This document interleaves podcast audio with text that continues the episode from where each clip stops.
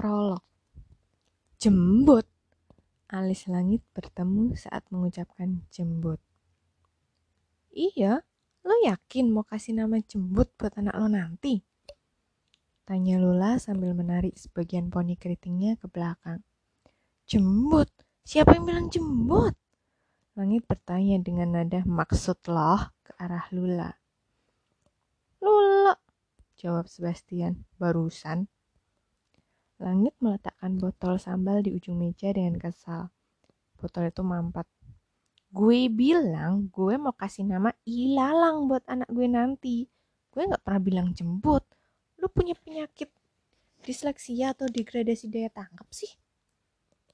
Ya, ya, ya, ya. Apa coba bedanya ilalang sama jembut? Tanya Lula. Beda. Ilalang itu tumbuhan, jembut itu bagian dari tubuh manusia. Tukas langit cepat-cepat. Gue sengaja ngasih nama itu karena pengen anak gue kuat dan bisa bertahan di mana pun, kayak ilalang bisa tumbuh di mana-mana. Dan mati-matian pengen dibasmi orang, sanggah Lula, sama kayak jembut. Seorang pelayan langsung memandang Lula saat ia mendengar kata jembut diucapkan keras-keras dengan nada tanpa dosa di hadapan semua makanan itu. Sementara, Sebastian sendiri tampak tak terganggu dengan perdebatan biologi yang terjadi di sebelahnya. Ia asik mencampurkan beef teriyakinya dengan salad, lalu hati-hati dan perlahan-lahan memasukkannya ke dalam mulut. Dia nggak terlalu mahir menggunakan sumpit. Walaupun jembut tumbuhnya cuma di situ, lanjut Lula tanpa menyebutkan ataupun menunjukkan secara spesifik di mana lokasi di situ. Tapi sama kayak ilalang, mati-matian pengen kita basmi. Kita? Tanya Sebastian tiba-tiba. Ia tidak memedulikan beef teriyakinya yang melompat ke sisi lain dari hot plate-nya. Maksud gue buat cewek, bukan buat lo, Sep. Gue enggak, sanggah langit. Lo nggak bisa menggeneralisasikannya gitu aja dong. Maksud lo, gue cewek. Wait, potong Sebastian. Honey, you haven't made up your mind, remember? Ah, thank you, babe. As I was saying about jembut. Kali ini seorang anak kecil yang sedang mencuci tangannya di wastafel di belakang kursi langit menengok ke arah Lula saat sekali lagi ia mengucapkan jembut keras-keras. Kayak ilalang, tambeng, seribu kali lo basmi tetap aja tumbuh lagi. Tap, tapi tetap buatku, masih menurut gue, baik ilalang maupun jembut sama-sama nggak tahu gunanya buat apaan mending kalau jembut tumbuh numbuhnya artistik ini enggak merimbun aja gitu keriting-keriting kayak rambut cowok afro Sebastian berhasil menahan mulutnya untuk tidak berkata keriting-keriting kayak rambut Lula. Bikin gatal juga, kata Lula menimpali ucapan Sebastian barusan. Terutama dua mingguan setelah lo cabutin. Lo cabut, tanya Sebastian. Diam-diam dia mengingatkan dirinya sendiri bahwa dia juga agak kesal dengan dengan yang namanya jembut ini. Kalau kelewat panjang, kadang-kadang suka keselip ke sela-sela karet brief yang dipakainya dan ketarik. Och, kebayang dong sakitnya. Udah gitu nggak bisa langsung dibenahi saat itu juga kan. Sampai saat ini, solusi yang diterasa Sebastian paling manjur adalah mengguntingnya rutin dua bulan sekali dengan gunting yang juga dipakainya untuk menggunting bungkus snack dan keripik kalau Sebastian sedang ingin ngemil di kamarnya. Enggak sih, wax lah. Cuma pas numbuh lagi suka nusuk-nusuk gitu. Sebastian dan Langit menatap Lula penuh pertanyaan. Kulit gue di daerah itu emang rada tebel, susah ditembus sama bulu-bulu muda. Han, bukan tebel, itu lemak. Tukar Sebastian dengan muka jijik. Seandainya PKS, patroli keamanan sekolah, ekskulnya di SMU dulu tidak melatih kemampuannya untuk tahan mental makan di keadaan apa pun, mungkin sekarang dia sudah mendorong hotpotnya menjauh dari hadapannya karena kehilangan selera mendengar dan membayangkan. Sebastian orang visual, apa aja yang didengar selalu divisualisasikan dalam bentuk potongan film di dalam kepala. Cerita Lula. Stop, jangan sebut that F word. Fuck, kata Sebastian dan langit bersamaan. Kali ini sekelompok pelayan berdiri seberang mereka menyelidik. Bukan fuck, fat. Hah? Sebastian memotong. You said it. Sambung langit. Semuanya kecuali Lula tertawa terbahak-bahak, termasuk kelompok pelayan yang sama yang diam-diam berusaha menahan tawa. Lula menarik nafas panjang. Ia mengambil tanpa izin jeruk nipis penghias gelas lemon di langit. Ia meneteskan peresan jeruk nipis ke atas chicken teriyakinya. Jadi, lo masih mau ngasih nama jembut? Ilalang, potong langit. Beb, you know what? Gue kasih nama anak gue Ilalang bukan tanpa pertimbangan. Ilalang itu jenis rumput yang gak bakal bisa lo tumpas event tulahan lo bakar. Lihat aja, beberapa bulan kemudian berikutnya tumbuh lagi. Jelas langit panjang lebar. Whatever, jembut, ilalang. Pokoknya dua-duanya bukan nama buat anak-anak. Soalnya keduanya sama aja. Tuh, lo bilang even dibakar tumbuh lagi. Jembut juga. Even lo waxing atau gunting tetap aja tumbuh lagi. Jawab Lula tak mau kalah. Eh, dia benar, darling. Sebastian memandang Iba ke arah langit. Lo harus mulai memikirkan nama lain. Lanjutnya sambil bertopang dagu. Lula tersenyum penuh kemenangan. Tapi gue gak tahu apa lu udah pernah nyoba ngebakar. Kali kalau dibakar gak bakal tumbuh lagi. Lanjut Sebastian kalem sambil melihat ke arah Lula. What? Suara Lula meningkat beberapa desibel. Lagi, para pelayan melirik ke meja yang ditempati tiga manusia itu. Dua cewek dan seorang cowok. Ngebakar bulu jembut lo maksud si Sep. Langit menyeringai puas kali ini. Have you ever tried that honey? Perhaps dia nggak tumbuh lagi. Then you can eat it on your list. What's the difference between jemput dan ilalang. Sebastian nyingir kuda. Seru juga tuh kalau Lula ngebakar jembutnya. Ntar abis itu disuruh tiduran. Terus gue sama langit duduk ngelilingin lo. Peta api unggun deh sambil bakar-bakar marshmallow. Ketiganya tertawa terbahak-bahak. Lalu yang baru saja menyeruput karam Lula yang baru saja menyeruput Karamel krim coffee menyemburkannya melalui hidungnya, lalu meringis penuh derita. Aduh guys, jangan bercanda pas gue lagi minum dong. Tapi kayaknya gue jadi ilfil deh ngasih nama itu ke anak gue. Langit mengaduk-aduk ramennya dengan centong kayu yang maha gede. Sebastian menyebutnya gayung, khas restoran Jepang yang mereka kunjungi saat itu. Ekspresi wajah langit tampak sedang meratapi nasib anaknya. Ups, ralat. B-A-K-A-L anaknya, bakal anaknya. Good. Lula menatap dengan pandangan seolah-olah langit adalah orang yang baru mendapat pencerahan. Kenapa? Cepat amat berubah pikirannya? Tanya Sebastian. Kasihan anak gue ntar kalau ketemu si setan betina ini bakal dipanggil jembut sama dia. Jawab langit sambil mencebil ke arah Lula. Lula terkekeh. Padahal jembut kan lumayan bagus juga kata Sebastian. Seolah bicara dengan dirinya sendiri panggilannya jem kayak jem yang nyanyi lagu Nde itu loh Lula mengangkat sebelah alisnya Nde lagu apa pula itu Jangan-jangan termasuk salah satu lagu di kumpulan MP3 yang pernah dia tunjukkan ke mereka dulu itu. Lagu-lagu kesukaan gue semua nih, katanya dengan bangga. Lula lalu disuruh mendengarkan beberapa lagu-lagu yang ternyata nggak mutu sama sekali. Lagu Not Funk Me yang saat dinyanyikan malah kedengeran seperti Fuck me, fuck me everywhere you can baby. Don't go back, just fuck me, fuck me baby. Please. Atau Baby Doll yang ternyata nggak jauh beda dengan soundtrack film-film Bollywood.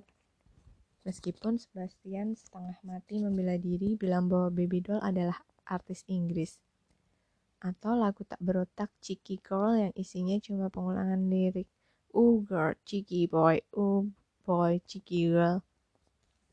Lula sepertinya punya firasat day ini pun sama anehnya dengan lagu-lagu favorit Sebastian yang lain. Abaikan, abaikan. Lula memberi perintah pada otaknya. Nah, lu sendiri pengen ngasih nama apa buat anak lontar? Tanya Sebastian pada Lula. Penasaran pengen tahu aja sehebat apa nama cewek ember yang satu ini. Pelangi, Kening Sebastian refleks mengerit. Kayak nama bus malam. Komentar itu terlontar begitu saja dari mulut Sebastian. Itu kan nama cewek, kita kan lagi ngomongin nama-nama yang bebas gender kayak nama gue. Kata langit. Kalau ternyata anak gue cowok, tinggal gue tambah lah, tambah jadi pelangi katulistiwa. Elak lula. Langit cepat-cepat menunduk, berusaha menyembunyikan ekspresi mukanya dengan kembali sibuk mengaduk-aduk ramennya. Sementara, tanpa perasaan, Sebastian menatap Lula. Kenapa sih? Lo nggak nyari nama yang normalan dikit? Sorry, bukannya gue mau komentar sama pilihan buruk. Bokap lo namain lo Lula. Ups. Sebastian membekap mulutnya yang kelepasan kontrol. Harusnya fakta bahwa di permainan X-Red Lula Inside dan versi terbarunya with The Sexy Empire di mana Lula adalah bintang film porno dan misi permainan itu adalah memuaskannya dengan seks berbagai gaya, trisam atau sex toy, beraneka pilihan dan memfilmkannya sebagai film amatir disimpannya saja di dalam hati. Tak perlulah Lula sampai tahu namanya punya sisi suram seperti itu. Kasian. Maksud lo? Tanya Lula defensif. Hmm, maksud gue kalau lu emang pengen punya nama pengen nama anak lu bebas gender kan masih banyak pilihan sama nama lain. La Robin misalnya. Ingat gak? Sekitar tahun 90-an ada penyanyi cewek yang namanya Robin. Berarti kan nama itu gak melulu buat cowok. Sebastian berkata lagi. Tapi gini deh, kenapa sih ngotot banget nyari nama anak bebas gender? Bukannya nama yang dengan sangat jelas menyuarakan dia cewek atau cowok itu bagus.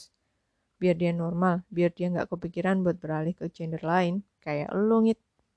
Gue rasa seandainya lo dinamai Rina atau Wati, lo nggak bakalan meragukan gender lo. Udah berapa kali gue bilang, gue nggak suka dipanggil ngit. Gue bukan nyamuk, and for your information, nama gue jauh lebih bagus ketimbang Rina dan Wati. Nggak pasaran, unik Jembut juga unik, tapi gue gak bakal sudi bikin itu jadi nama anak gue. Siapa juga yang mau namain anaknya Jembut? Langit mengambil botol sambal di ujung meja dan menekan botol plastik itu dengan kekuatan penuh. Tiba-tiba tutup botol itu terjun ke dalam mangkuk. Bersamaan, ia memuntahkan lava saus sambal yang menyebabkan riakan pada kuah ramen dan kecelakaan pada kemeja putih yang langit kenakan. Biasanya seseorang akan mengeluarkan sumpah serapah saat kejadian seperti ini menimpanya. Tapi, langit malah melepaskan tawa seperti orang yang sedari tadi menahan kentut. By the way, Pelangi Katulistiwa bukannya program di TVRI ya? Langit membereskan kecelakaan yang tidak terlalu parah menodai kemeja dan harga dirinya di sela tawa yang membahana. Iya ya, nggak tahu deh. Lula mulai ragu dengan pilihannya sendiri. Habis belum ketemu sama lo, gue seneng banget waktu nemuin nama langit. Udah gue sayang-sayang, gue pikir ntar itu bakal nama anak gue, anak gue nih. Eh, belakangan ketemunya kok sama manusia bersama langit yang gak jelas cewek atau cowok. Dia cewek, kata Sebastian. Ntar anak gue samaan kayak dia. Gue belum nentuin kelamin gue, potong langit. Lebih tepat, lo gak punya pilihan lain, timpal Sebastian pedas. Seingat gue, di bawah sana bukan penis kan? Cuma cowok yang punya penis. Bukan itu poinnya. Seandainya lo mutusin mau jadi cowok, terus apa? Lo mau nancepin pisang Ambon di sana biar lo punya penis? Langit mendelik. Guys, this is getting boring, you know. The two of you keep fighting over the same thing. Ijah, ijah boring. Tapi kenapa juga dia pakai gantungan ini di HP-nya? Tanya Sebastian sambil mengangkat HP langit yang dihiasi gantungan kulit berbandul lempengan dengan gambar lingkaran dan tanda positif. Lambang jenis kelamin perempuan. Gue suka aja gantungan itu. Kalau ada yang bentuknya bundar doang, pasti gue pilih yang itu. Si, mau gak mau lu tetap harus milih kan? Cerca Sebastian. Leave it Seb langit cuma belum decide aja. Sebastian memutar bola mata. Buat apa sih langit ngelibatin dirinya ke dalam masalah-masalah gak penting dan konyol kayak gitu pikirnya? Kalaupun nih ya dia gak puas dengan dirinya sekarang kan banyak pilihan tuh. Suntik silikon kayak ngoperasi vagina kek, terapi hormon kek, macem-macem. Intinya lo harus milih, bukannya jadi golput kayak gitu. Di seberang Sebastian dan Lula, langit sedang menyesap karamel krim kopi milik Lula. Sebuah padanan yang buruk untuk seorang Lula yang peduli pada lemak di tubuhnya. Begitulah Lula, sibuk dengan pergeseran jarum di angka timbangan, namun ogah mengatur pola makan dan jenis asupan. Mendengar nada membela dalam intonasi suara Lula, langit sempat-sempatnya menjulurkan lidah ke Sebastian. I can't under I can't understand why you guys like to drink coffee, yes. Emang lo sendiri nggak aneh, nggak suka daging-dagingan? Sebastian mengangkat daging beef teriyakinya, lalu dimasukkan ke mulutnya dengan gaya berlebihan. Kadang-kadang gue terpikir buat ngajak lo ngerumput aja kayak kebo di kampung gue ketimbang ngajak lo ke resto. Banyong. Tapi lang Sebastian juga bener. Eventually you have to choice make up your mind. Lula tidak mengajukan komentar langit dengan minuman kopinya. Sebastian memasang wajah angkuh sambil melipat kedua tangannya ke dada. Ia mendengus keras ke langit, lalu memalingkan wajah. Langit sendiri melakukan hal yang sama. Tinggal Lula yang berada di tengah keduanya menarik nafas panjang. Anyway, udah ada yang baca novel Kesliner. Sebastian langsung termakan trik Lula untuk mendamaikan perseteruan yang biasanya nggak lama itu. Udah, love it. Lo? Leave it. Kenapa? Menurut gue bagus kok kata langit tiba-tiba. Hmm, kan menyentuh banget, Fitis, terang Sebastian. Mellow agak-agak dramatis, sambung langit. Slow, bete gue. Mana voice Antonio sama semua terus. Mungkin lo harus mengingat kembali kenapa lo suka baca. Potong langit. Santai aja, Ul. Nikmatin aja bacaan lo. Iya, Beb. Kadang-kadang lo emang gak harus mikir kok. BTW, gue bawa novel-novel baru buat lo. Langit mengeluarkan dua novel dengan cover berwarna-warni permen dari ranselnya. Mata Sebastian langsung berbinar-binar melihat kedua buku tersebut. Dengan gesit, ia mengambil salah satunya sebelum Lula meraihnya. Oh my god, ini kan dua McLeod Kraus. Is it for me? Really? Langit mengangguk. Thank you very much, much, dear. Sebastian memeluk buku hibahan langit dengan mata berbinar-binar. Gue suka banget buku pertama mereka, yang The Nanny Diaries. Aduh, tuh buku bikin gue terharu banget. Tau gak, perasaan gue teriris-iris pas adegan Greer nangis gara-gara Nanny dipecat. Hampir aja gue nangis, ngit. Karakternya kuat, gue akui. Tapi ceritanya masih gitu-gitu aja. Hampir sama kayak buku pertama kata langit sambil merebut buku itu dari tangan Sebastian. Yang ini gimana, Lang? Tanya Lula sambil menuding buku yang dipegang langit. Menurut gue, tulisan mereka udah jauh lebih matang daripada yang buku pertama. Tema sih klise, kas ciklit gitu deh. Tapi mereka masukkan unsur-unsur politik dan isu gender. Golden Heaven Golden have done it without a good research. Oh my god! Suara keras Sebastian mengejutkan langit dan Lula dan seantero restoran ini. Ini MY kan? Tanyanya sambil menarik novel satunya lagi yang berwarna ungu retro. MY, MY, MY. Ucapnya berulang-ulang sambil mendekap buku itu. Gue penasaran deh, Sep. Dari mana sih lo bisa tahu kalau ilustrasi cover novel itu MY yang buat cuma dari ngeliat doang? Tanya langit. Honey, gue bahkan bisa ngendus bekas tangan MY di cover ini. Jawab Sebastian sambil langsung membuka plastik yang membungkus novel tersebut tanpa meminta izin langit. Ia membolak-balik beberapa halaman novel. Si, MY kan? Damn right, honey katanya sambil menunjuk halaman KDT, katalog dalam terbitan, buku yang memuat keterangan tentang buku, mulai dari nama pengarang, penerbit, cetakan keberapa, hingga nama pembuat desain cover. Kemudian, pelan-pelan ia mendekatkan buku tersebut ke hidungnya dan menghirup aroma kertas baru yang belum tersentuh oleh siapa pun, kecuali para pelipat dan pemotong kertas, serta pegawai-pegawai percetakan lainnya. Nggak ada yang berubah, pikir Lula. Pertama kali kenal Sep, karena dia ditugasin bikin artikel tentang demam titlit di Indonesia. Lula menetapkan satu penulis mewakili satu penerbit. Sep adalah salah satu nama yang dia pilih. Sep begitu ramah, nggak hanya melayani interview, malah berjanji mempertemukan Lula dengan editornya. Kalau ada waktu luang, kita suka hangout bareng dan ngobrolin macam-macam kebanyakan sih buku. Malam itu untuk pertama kalinya Lula jalan, jalan bareng Sep dan editornya yang ternyata adalah Langit. Well, harus diakui Sep rada-rada meriah banget ya kelakuannya. Makanya dia nggak nyangka Langit justru adalah kebalikannya Sep.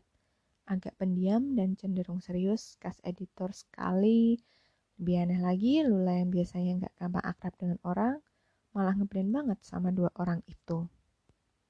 Pulangnya, saya bilang, kapan-kapan kita jalan lagi ya. Ketiganya menepati janji dan kecanduan jalan bertiga sampai sekarang. Itu begitulah cerita di balik persahabatan instan ini. Tiba-tiba perhatian Step Sebastian beralih. Di belakang langit kata Sebastian sambil menyinggol-nyinggol lengannya ke Lula. Duren, Duren. Siapa? Tanya Lula penuh semangat. Aji Pangestu. Langit menoleh ke belakang bangkunya. Di balik partisi yang terbuat dari kaca, seorang cowok sedang mencuci tangannya di wastafel. Lula kembali menyendirkan punggungnya. Kalau Surya Saputra mau deh gue, dia kan belum punya anak. Kenapa? Soalnya nggak bisa dikasih nama pelangi katulistiwa. Tanya langit sambil terkikik. Lula mendelik. Sebastian menahan tawa. Nih, kalau lo mau kasih nama pelangi katulistiwa, lo harus bikin anak sendiri dong. Kalau lo mau kasih nama apa anak lo?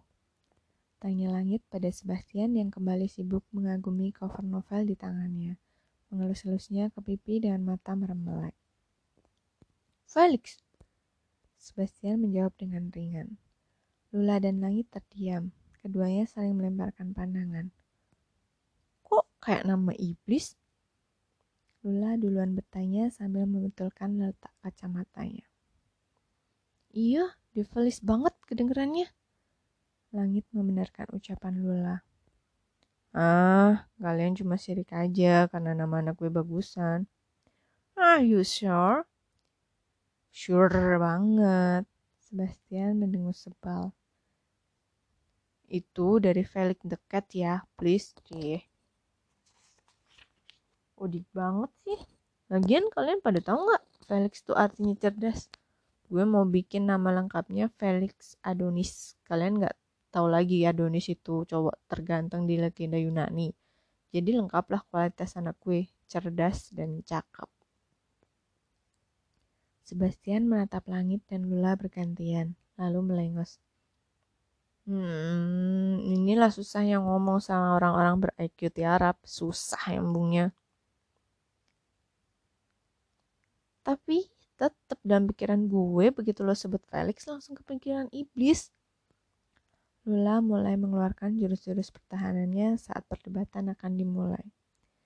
Langit manggut-manggut. Gue juga. Ih, apalagi pas lu bilang Felix si kucing hitam itu kan bentuk kupingnya aja lancip gitu, kayak tanduk.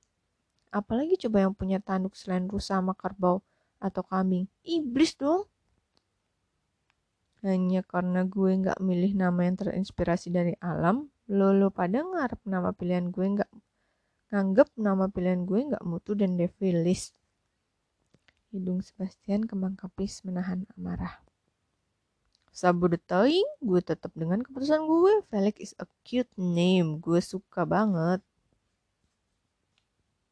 Lo suka? Suratin aja. Jawab langit ngasal. Duh, nggak zaman surat-suratan. Gue SMS-an atau email-emailan aja. Bleh. Ketiganya tertawa geli. Lula mengangkat tangannya ke arah pelayan. Lalu, tanpa suara, ia mengatakan, Pil dong, tolong. Pelayan yang sedari tadi mengamati kelakuan tiga manusia di pojokan restoran itu pun menghampiri, mengeluarkan sebuah map kulit hitam berisi pil. Lula mengeluarkan 50 ribuan ke atas meja. Langit juga menarik selembar uang kertas dengan nominal yang sama dari dompet khas papisnya, lalu mengulurkan ke arah Lula. Sebastian menoleh ke arah Lula. Gue berapa? Tanpa menjawab, Lula menjulurkan bil ke depan hidung Sebastian. Oh, oke. Okay. Jawabnya sambil menjangkau postman bag orangnya untuk mengambil dompet. Tapi guys, kayaknya gue nggak bakal ngasih nama apa nama apa pun ke anak gue sampai dia bisa milih sendiri deh. Cetus langit tiba-tiba. Jemarinya menyelipkan sejumput rambut yang jatuh di wajahnya ke balik telinga. Eh, maksud lo? Tanya Lula sambil mengangsurkan kembali map berisi, map berisi uang pembayaran kepada pelayan yang masih berdiri di samping meja mereka. Sebastian mengambil remah kalamari yang tercecer di kaos birunya dengan ujung jari, lalu memasukkannya ke mulut. Lula menyeringai jijik. Gue mau biarin anak gue yang milih sendiri namanya. Itu kan hak dia. Langit memasukkan handphone dan dompetnya ke dalam tas. Pandangannya disabukkan ke atas meja untuk terakhir kalinya guna memastikan dia tidak meninggalkan apa pun. Dengan pandangan datar, Lula bertanya, Terus seandainya dia ternyata milih nama jembut, gimana?